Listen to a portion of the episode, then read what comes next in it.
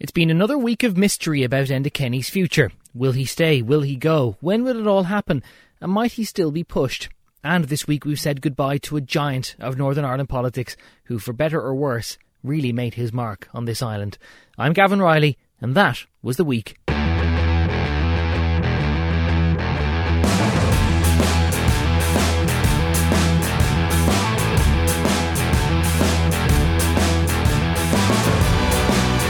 We'll get to Martin McGuinness and the difficult question of his legacy in a little while, but before that, we have to go back to Enda Kenny's future, a question which was reparked by the Taoiseach in New York last week. Here's a quick reminder. What I did say to my own party was that I would deal with this matter effectively and conclusively, and that's my intention. Could, could that be but next I think these, I think these are priorities that take precedence over anything else. There, you can't have a situation where you have no leadership in Northern Ireland, and where we have to define from a European Union point of view where Ireland will be. Previously, he said he'd deal with his leadership once he came home, but now he's come home and he's dealt with it, and he says that he'll deal with it again in up to five or six weeks' time.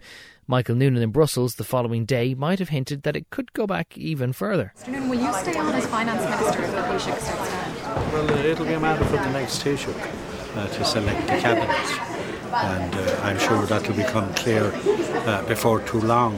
But the sequence of negotiation that is now outlined and uh, the Taoiseach's uh, very successful trip to Washington and a further illustration of his competence in international affairs, uh, I think the Taoiseach will be around for a little while yet. How long? Well, it's a matter for the Taoiseach, obviously. It's not a matter for me. But I've outlined to, to you uh, the negotiation timeline from the European perspective.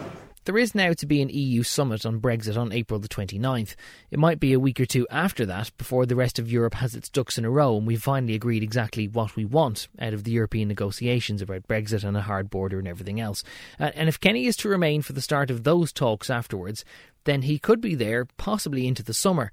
And meanwhile, in the north, we could have an equally long vacuum because if there's no government there by Monday, and as of now, you'd have to say it doesn't look too likely, uh, then there'll be a second election, which could delay the whole process by at least another month, if not much more. Now, Kenny went into that parliamentary party meeting on Wednesday night not intending to make any major announcement about his leadership, but with a few TDs prepared to raise it even if he didn't, Kenny simply repeated what he had told us in New York. The start of the Brexit talks and the new government in Stormont had to come first. One TD privately told me afterwards that they felt the PP had been misled first time out, but nobody in the room complained, and Kenny's leadership lumbers on. Even Fianna Fáil's Michael McGrath, raising the issue in the Dáil on Tuesday, got absolutely nowhere. At a time when we are entering the most critical negotiations for the future of our country, we need to know who's in charge. Thank you, Deputy. Because you have personally taken on overall responsibility for Brexit, for managing the process, for leading the negotiations on Ireland's behalf. Who is going to be in charge when Ireland enters these negotiations in late May, early June? The people deserve a straight answer. I intend to make my point very strongly on the 29th of April at the European Council meeting. We've prepared for this very well, Deputy McGrath. It's not a laughing matter, but you won't be first to find out. Not that this was in any way unique, by the way. Labour's Brendan Howlin later that day also tried to get Enda Kenny to answer a question. He wanted to know why we're selling 25% of AIB, potentially raising up to 3.5 billion euro, if we're then forced to use the money simply to pay off our national debt and not to reinvest the money in other projects instead. Diverting everything we get from the sale of AIB would impact about 1.5% on debt, a small impact. The social good that it would yield if we deployed it to meet our infrastructural deficits would be infinitely greater.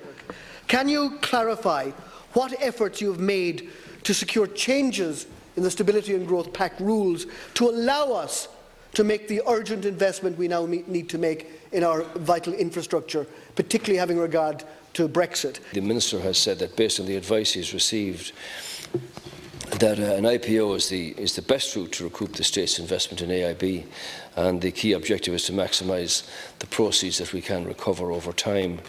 Um, obviously, uh, the state invested 20.8 billion, as you know, in AIB through a range of in- instruments. During the financial crisis, has since recovered 6.6 billion through capital repayments, interest income and fees, and still owns about 99.9% of the uh, ordinary share capital. So the primary objective of the Minister and the Government uh, is to recover all of this investment from AIB and we believe that this is a, real, a realistic objective over the medium to long term. So there are no changes in the stability and growth rules here. It's a transfer uh, in respect of these uh, paper shares for cash which will go towards debt reduction. No answer there either. And meanwhile, there was another question for which we can't unfortunately get the audio, where Sinn Féin's Mary Lou McDonald asked the Taoiseach what extra initiative we could take to get a government installed in the North before Monday's deadline. Kenny revealed no formal ideas on exactly how that might be done. He appeared to suggest that it was up to the local parties in the North to redouble their efforts. Now, it's worth remembering that a couple of weeks ago, when we had the Maurice McCabe scandal about the Tusla file and what Enda Kenny knew and what he didn't know, it's worth remembering Kenny never really gave any formal explanation as to how he gave the public an account of a phone call with Catherine Zappone that never actually happened, and how he told the Dáil that he hadn't discovered the Tusla angle in the whole affair until the Thursday afternoon, when it had been revealed in the Dáil on the Wednesday afternoon. Now, Kenny was, to some degree, let off the hook because he seemed to intimate shortly afterwards that he was about to stand down. But this isn't the first time recently that Kenny has answered a question woefully different than the one he was asked. There was one example in the White House, which we'll get to in just a little while again. Here's another exchange with Fianna Fáil's Declan Breathnach a couple of weeks ago when he raised concerns about how commercial rates are crippling small businesses around the country. The commercial rates payers are absolutely crippled uh, with an archaic and outdated method uh, of uh, commercial rates and I, I do believe it's time that a fair system based on ability to pay, with a self-assessment system and uh, obviously uh, coupled with uh, business turnover. I think it's fair to say that, um, that ratepayers were always a target of uh, local authorities over very many years. And that's why uh, the government introduced uh, the devolution of authority to, lo to, local authority members to have a, an opportunity to reduce rates by up to 15% if they so desired. Secondly, uh, a Leas-Cheann Comhairle, that's why uh, property taxes were introduced, not only to bring in income to, the, uh, to government, but also to reduce the burden on commercial ratepayers, who were always the brunt of, a, of a, an attack every year. Now, Kenny might be right to argue that property tax was introduced partly so that councils had leeway to lower commercial rates. But if that is the case, then it's not why councils also have the scope to cut property taxes, because the less you bring in from property taxes, the more you have to charge in commercial rates to make up for it. And all of that aside, the ability to cut property tax by 15% has nothing to do with commercial rates and how they affect small local businesses. So, if Kenny wants to hang around for a while to oversee the start of the Brexit process, which is the most significant economic and diplomatic shock Ireland has had in decades, that's fair enough. And perhaps his familiarity around the European table might well serve us in good stead. Bear in mind how well he did in Washington when no one expected him to. But for as long as he's around, Enda Kenny still has to be held responsible for his performances in office, just as he always was. It doesn't do any of us any favour to expect anything less. 100 to 102 Today FM. Truth be told, we fully expected the past week to be a fairly quiet one in the political world until we woke up on Tuesday morning to hear of the death of one of Ireland's real political giants. Today FM. Thanks, Ian. Good morning. I think what people are going to witness today is not hype, but history. And what we're going to see today is one of the mightiest leap forward that this process has seen. Martin McGuinness, the former Deputy First Minister of Northern Ireland, there he has died this morning at the age of 66. In over 40 years in politics, he went from being an IRA commander to the leader of a peaceful power sharing government. It was news which had not sadly come straight out of the blue. We'd known for a few weeks that McGuinness's condition, a rare heart condition called amyloidosis, had deteriorated quite badly. He had died overnight on Monday night, Tuesday morning at Altnagelvin Hospital in Derry, surrounded by family and close friends. This, at the risk of repeating myself, is the obituary package that I filed for Today FM's National Lunchtime News that day. Hello. Are you well? Thank you very much. I'm, still alive. Anyway. Nice to see you again. We've been quite busy. In decades past, the idea of a former IRA commander speaking so freely with Queen Elizabeth would have boggled the mind. But such was the journey travelled by Martin McGuinness, from paramilitary to peacemaker, from subversive to statesman. He was born far from such diplomacy. Born and raised in the bogside of Derry, an underprivileged part of an underprivileged city, an Irish nationalist in a British state. As a teen, Martin McGuinness became active in the Provisional IRA and quickly rose through its ranks, second in command of the Derry Brigade at 21 on Bloody Sunday. We don't believe that winning elections and winning any amount of votes will bring freedom in Ireland. At the end of the day, it will be the cutting edge of the IRA which will bring freedom. But after prison terms in the Republic for IRA membership and possession of explosives, McGuinness claimed to have left the IRA. And as Sinn Féin embraced the ballot box, McGuinness became more of a pragmatist. He was a back channel to Britain during the 1981 hunger strikes and became Sinn Féin's chief negotiator. In 1998, those negotiations resulted in Good Friday and power sharing with unionists. Good luck. Have a happy Easter. God bless all the people of Northern Ireland. Former Taoiseach Bertie Ahern, also a part of those talks, says McGuinness took great risks by turning his back on violence. He became a huge critic of those that wanted to be involved in dissident republicanism, spoke out stronger than anybody against that, which was huge bravery. Yes, he, he was involved in the violence and the troubles, but he moved all the way to a democratic political leader. And even those who fell victim to IRA violence, like Colin Parry, whose son Tim died in the 1993 Warrington bombing, believed McGuinness's ultimate goal was peace. I don't forgive Martin, I don't forgive the IRA, nor does my wife, nor do my children. But setting aside forgiveness, the fact, simple fact is, I found Martin McGuinness an easy and pleasant man to talk to, a man who I believe was sincere in his desire for peace and maintaining the peace process. Under Good Friday, McGuinness became Education Minister. In 2007, with Sinn Féin rising in the polls, he became Deputy First Minister, alongside his most formidable foe. As for Ian Paisley, I want to wish you all the best as we step forward towards the greatest yet most exciting challenge of our lives. But McGuinness and Paisley became unlikely friends, dubbed the Chuckle Brothers. And after Paisley moved on, a more mellow McGuinness set his sights on the presidency of Ireland. I have the ability to work with anybody, as I've proved in working with Ian Paisley and Peter Robinson and many others. I value our unionist brothers and sisters, and I hope to bring to all of that in 2011, he came a creditable third in a strong field of seven candidates. But returning to Stormont, he never rekindled Paisley's friendship with Peter Robinson or Arlene Foster. And when the latter refused to step down earlier this year over the controversial Cash for Ash scheme, a visibly frail McGuinness, by then diagnosed with amyloidosis, pulled the plug. Does the DUP think this will be a return to the status quo? There will be no return to the status quo, except on terms that are acceptable to Sinn Féin. Not everyone will forgive Martin McGuinness for his paramilitary past, but he will be more keenly remembered as someone who put that life behind him and who desperately wanted power sharing to work. My journey's been a long journey. I've been over 25 years working on building the peace. Someone who even went so far as to shake hands with the Queen. Good. Went, went really well. Gavan Reilly, Today FM News. I, I'm still a Republican. It was fairly clear from the outset that not everyone would be quite so saddened by Martin McGuinness's passing. Northern Ireland's recent history is tortured and complex to say the very least. Many would have preferred not to remember his later peaceful years, but instead to remember what he had overseen during his time as an IRA commander. Arlene Foster might well have been one of those people. The DUP leader was removed as First Minister in McGuinness's last act in politics, and she had good reason to despise the IRA. When she was a schoolgirl, the IRA tried to murder her father because he was a reservist in the RUC. When she was 18, the IRA bombed her school bus because its driver was a part time member of the Loyalist paramilitary group, the UDR.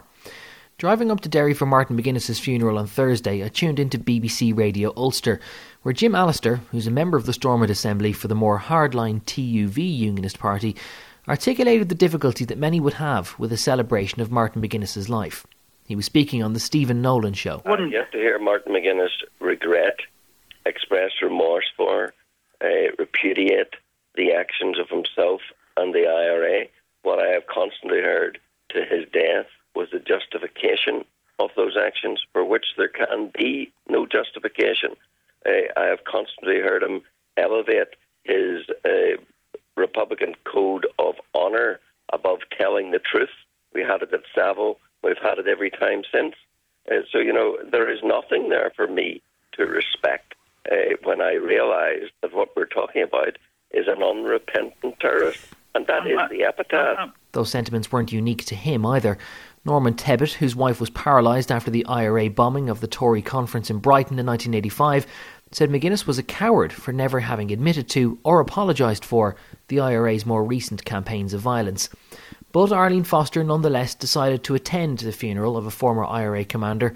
She and Peter Robinson were applauded on their way in and out of St Columba's Church on the Long Tower Road on Derry's Bogside. Inside, after McGuinness had been sent off from his home in Westland Terrace and led by a bagpiper throughout Free Derry in crowds which I have to say were in some cases five, six, seven people deep, Father Michael Canny led a traditional Catholic service. In St Paul's second letter to Timothy, which Sean read to us uh, in our second reading, the Apostle Paul said, at the time of his departure, had come, and he was prepared to face the Lord, the righteous judge.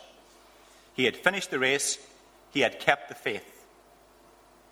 Martin, as you and I know, he too now has finished the race.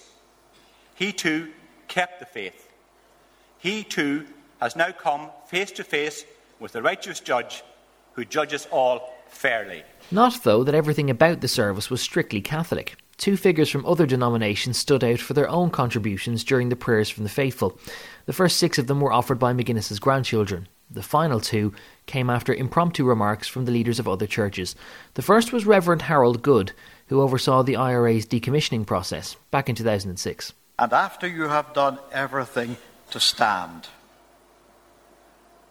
stand firm then with the belt of truth buckled around your waist. Stand with the breastplate of righteousness in its rightful place. Stand with your feet fitted with the readiness that comes from the gospel of peace. And in addition to all of this, take up the shield of faith with which you can extinguish all those flaming arrows of the evil one. And take the helmet of salvation and the sword of the Spirit which is the Word of God.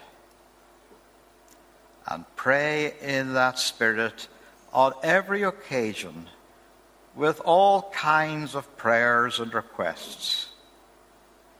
And keep on praying for all of God's people. This is the word of the Lord.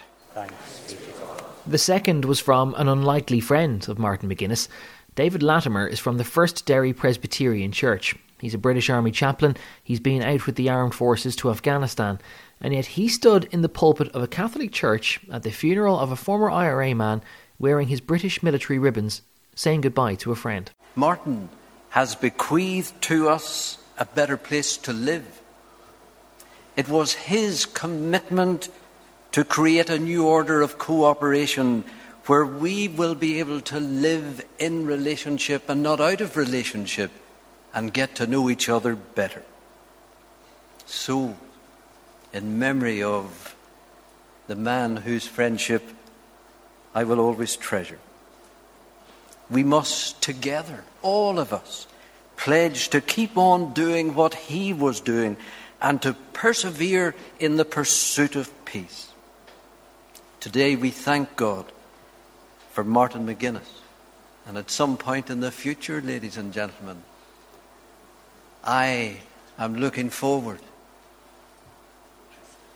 as a result of God's amazing grace that's able to transform all of us, I'm looking forward to praising God with Him in the heavenly places. Gura Mila Maya Agat, Martin. The main eulogy was given by Bill Clinton, who, in short, still has it. He could bring a crowd from tears of laughter to tears of sorrow in about 30 seconds, if not less. He spent a full 60 seconds name checking all the various dignitaries in attendance. He then tried to give the eulogy that Martin McGuinness may have given for himself. They asked me to speak for three minutes. He could do this in 30 seconds. I could just hear him now. Here's my eulogy. I fought, I made peace, I made politics. I had a fabulous family that somehow stayed with me and endured it all. I had friends. I was married to Gerry almost as long as I was married to Bernie. Uh,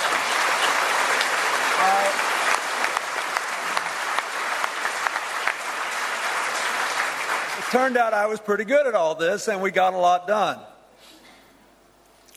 but we didn't finish. And if you really want to honor my legacy, go make your own and finish. Finish the work of peace so we can all have a future together. And after speaking at length about the journeys that McGuinness had taken and the risks he took, he quoted from the late man's favourite poet, another man from Foyleside. A great son of Derry, our friend Seamus Heaney, in his Nobel Prize speech, said the secret of his success was deciding to walk on air against your better judgment. Believe me, when the people who made this peace did it, every single one of them decided to take a flying leap into the unknown against their better judgment. It's about the only thing beside your faith and your love that makes life worth living. Our friend earned this vast crowd today.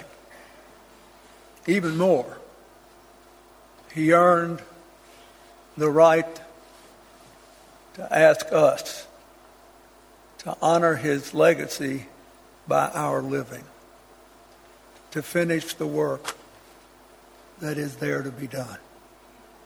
God bless you. After the church, McGuinness was brought to the city cemetery in Derry and buried in the Republican plot, just a few yards from a memorial to dead IRA members. There, a graveside oration was given by Gerry Adams. But let me take issue with those in the editorial rooms or in the political ivory towers who denounce Martin McGuinness as a terrorist.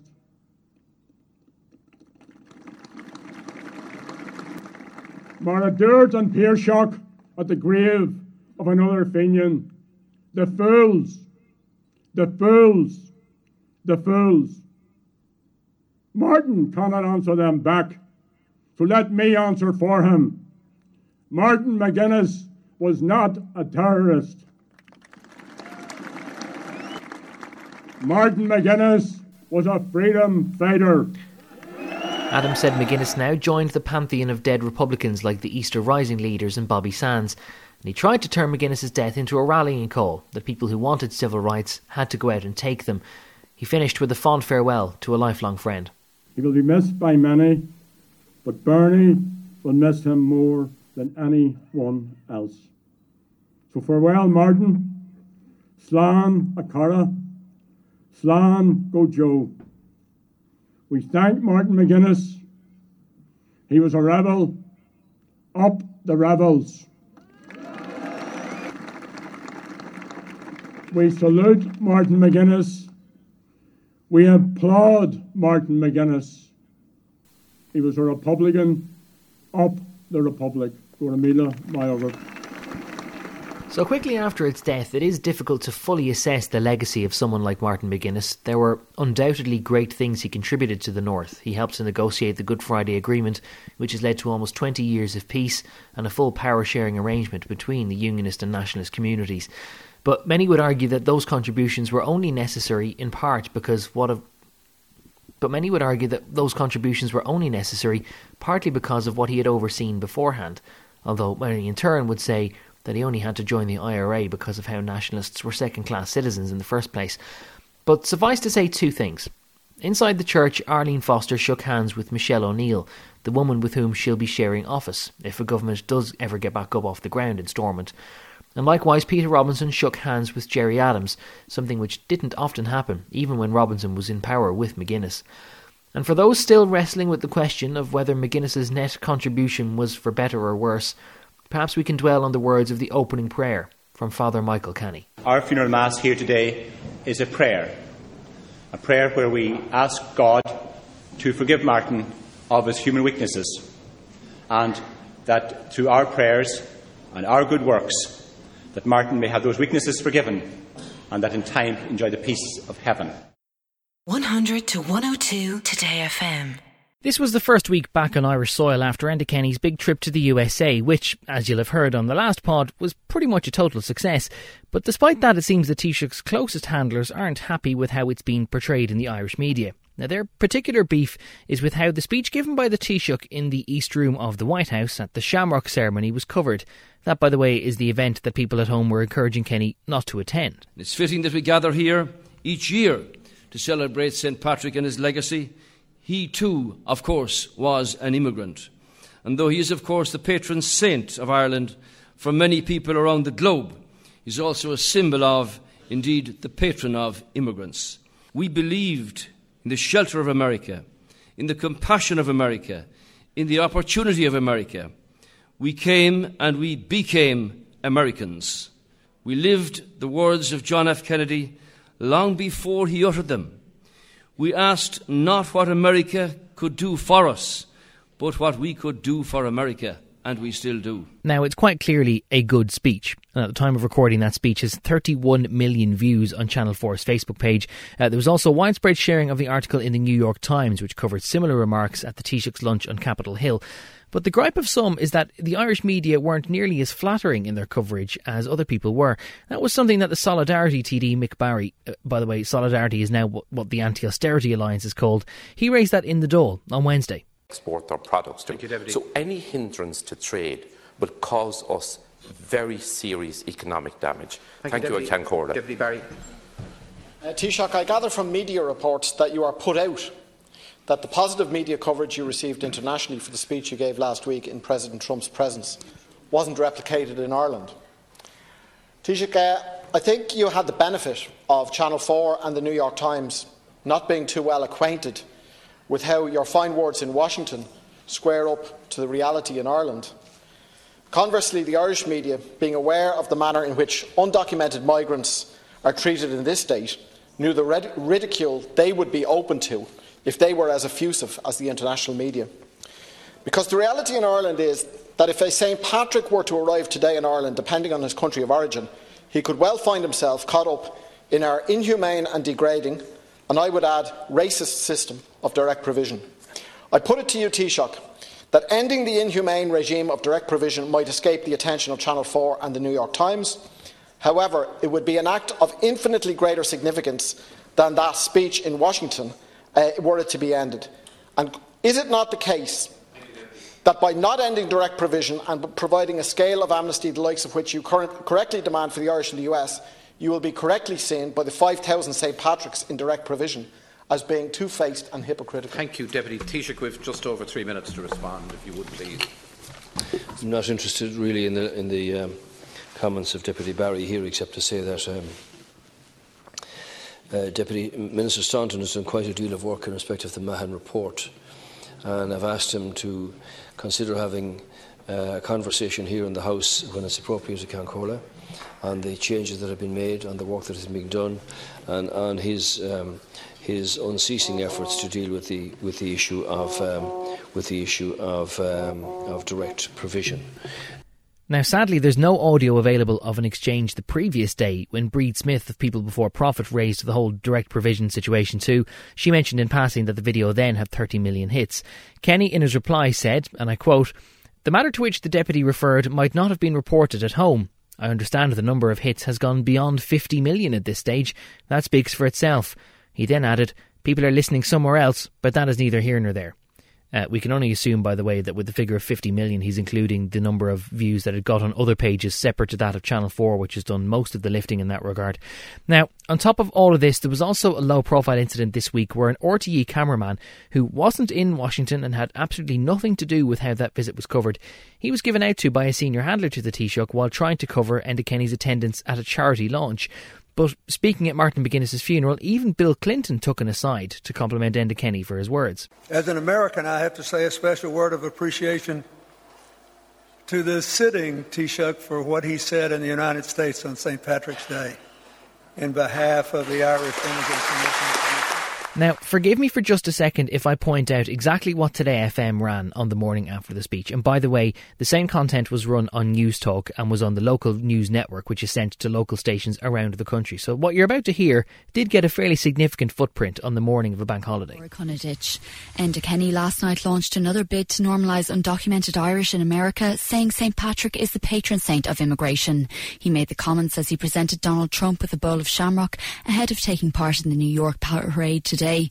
From Washington, our political correspondent Gavan Reilly reports. Donald Trump described Enda and Fionnuala Kenny as great people as he welcomed them to the White House last night, the second time of the day. Great people. Great people. Inside, however, the Taoiseach offered a clearly loaded speech, making the case for the 50,000 illegal Irish here to be looked upon kindly. He too, of course, was an immigrant. And though he is, of course, the patron saint of Ireland for many people around the globe, he's also a symbol of indeed the patron of immigrants. Trump, for his own part, recognised the Irish were known as fighters and they'd continue to do so. With their grit and their bravery and their courage, earning the nickname the Fighting Irish. And I know a lot about the Irish. They fight, they are tough. I know a lot. I know more than I'm ever going to tell you. Today, the Taoiseach heads for New York, where he'll march in one of the oldest parades in the world. Gavan Reilly, Today FM News at the White House. So, Kenny's comments weren't uncovered by any means, but I think that the level of coverage put forward by myself and other media colleagues who were there was perfectly appropriate, and anything more than that would have been a bit overkill. And here are some of the reasons, seven in fact, why I think the whole thing has been a little bit overblown.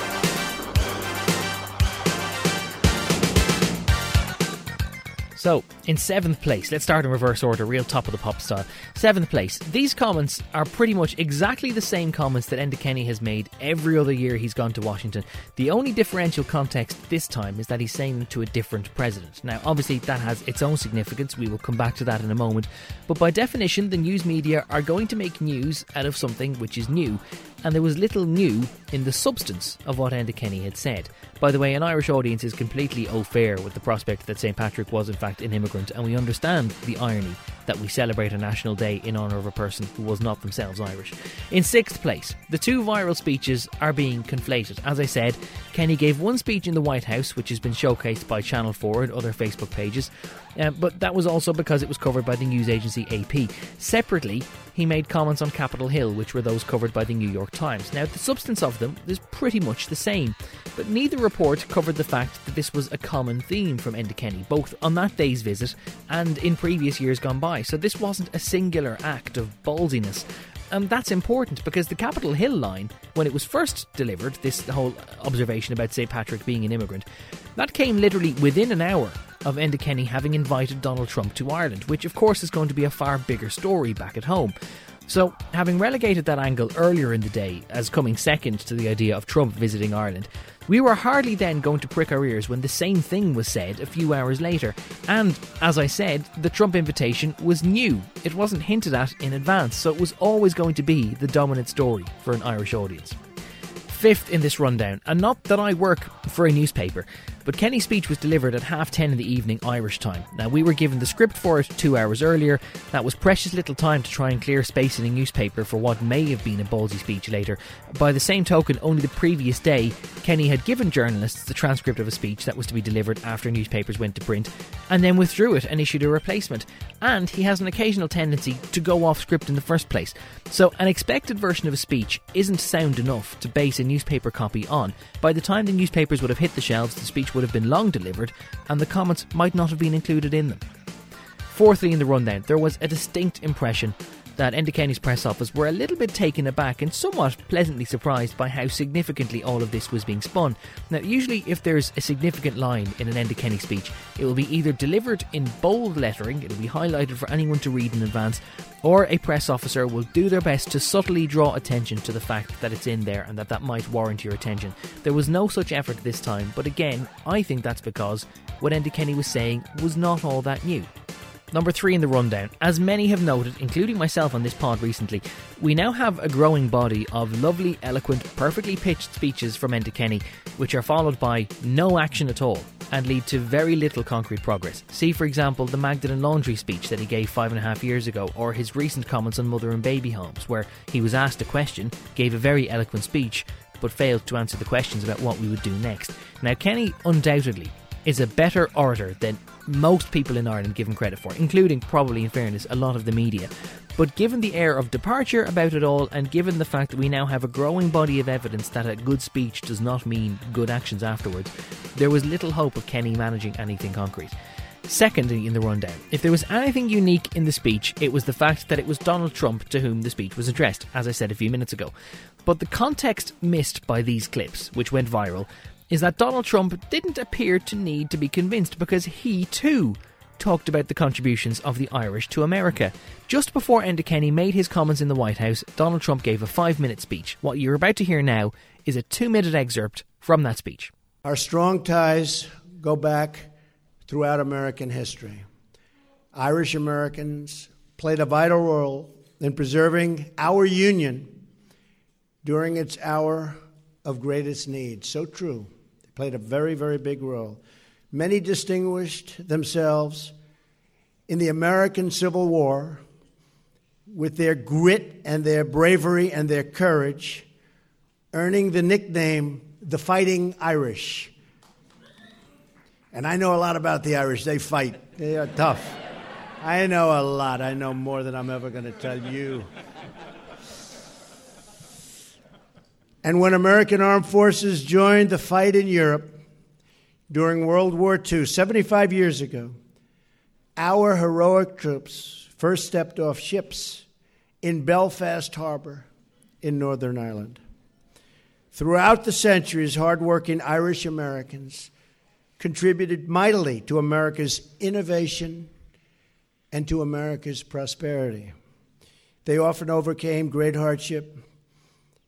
It's really, I mean, it's like the hardship they overcame for us, for our people, is inspiring and really helped a relatively young nation beyond what anyone really understands or knows. So we want to thank you. It's just an amazing, an amazing history.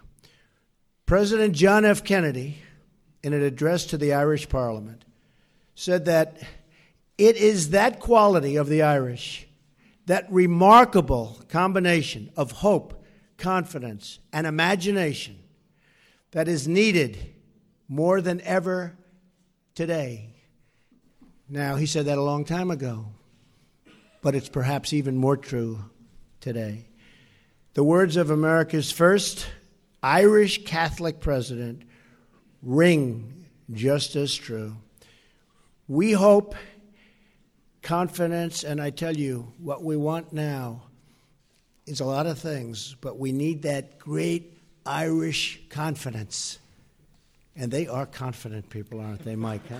So if the story was interesting because Kenny was talking to Trump, Trump barely needed convincing, so it's not as if it was a ballsy speech against someone with hostile ears. And finally, at the top of the hit list, do you remember Enda Kenny's whole defence for making this trip after he took flack at home in the wake of the first botched travel ban issued by Donald Trump? Here's what Enda Kenny told the Dáil on January the 31st. There have been quite a number of executive orders signed in the first 10 days of this presidency. I've condemned uh, torture and waterboarding and breaches of human rights as a government around the world. Um, I have not written to the United States President because I intend to visit him in the Oval Office in the White House uh, and say my piece publicly, both before and then. That clearly laid down a marker for Enda Kenny to raise that travel ban, which, whatever about its legality, Ireland clearly finds immoral, and which is being implemented in Irish airports, albeit by US officials. We expected him to raise that when he got to the Oval Office, and then, moreover, when Donald Trump issued a second travel ban, which kicked in on the very day Enda Kenny was due to visit, we would again expect it to be raised. Now, recall again what you heard on the pod from last week. Outside the Oval Office, Enda Kenny was asked, did he raise the travel ban? Uh, we, we discussed in a very constructive fashion the relationships between Ireland and the United States. Ireland is a microcosm of the European Union, relations between Europe and the United States for the mutual benefit of millions of people on either side of the Atlantic. And in that context, I see real potential for a revised uh, trade negotiation for the time ahead. Now, you'll notice that Enda Kenny revised the question and answered a completely different one. We asked, did he raise the travel ban? He talked about relationships between the Ireland and the United States. We learned later that Enda Kenny did not raise the topic of the travel ban at all during his one on one meeting in the Oval Office. So perhaps the measured coverage in the Irish press was fully appropriate. And isn't it funny, as a closing thought, that none of the media figures who think that this visit was covered wrongly were actually there with Kenny on the trip for the whole time. Only the people who were with him for the full week knew exactly the context and the tone in which his remarks were being delivered. I'd like to think that we're the ones who might perhaps be best placed to judge whether it deserved the coverage it did. I stand by its coverage. I think it was worth covering that morning, but I don't think it was worth dropping everything over afterwards. And I certainly don't think it's worth picking a fight that some are now picking. 100 to 102 Today FM. That is our lot for this week. And just before we go, a quick farewell to a friend who's leaving Today FM's shores this week. Uh, this Sunday is the last day at Today FM of Angela Flannery, formerly of our own newsroom here in Today FM, and more recently also the producer of Neil Delamere's Sunday Best. Now, not only was Angela regularly in charge of the newsroom during other editors' leave, uh, but in her current role, she was also the first producer that I ever had as a radio host. It was back in November 2015 that I did my first presenting shift here at Today FM. I was filling in for Neil Delamere on that Sunday, and she just could not have been lovelier or more supportive or more helpful. She has more than done her time in Today FM, and we are all very sad to see her go. And on that note, it's also the last time that I'll be here just for a couple of weeks. Uh, this podcast will live on again in a few weeks' time, um, but I'm off regular news duty next week. I'm filling in for Matt Cooper on The Last Word, so that will keep me more than busy. And then I'll be off for a little while around Easter after that that, just recharging the batteries after the business of America and everything else. I'll be back again in the saddle in a few weeks, and who knows, we might even then have been added to the iTunes store. Either way, thanks as ever for taking the time to listen this week. Gav at todayfm.com is where you will get me with your thoughts, feedback, or anything else. Until next time, I'm Gavan Reilly, and that was the week.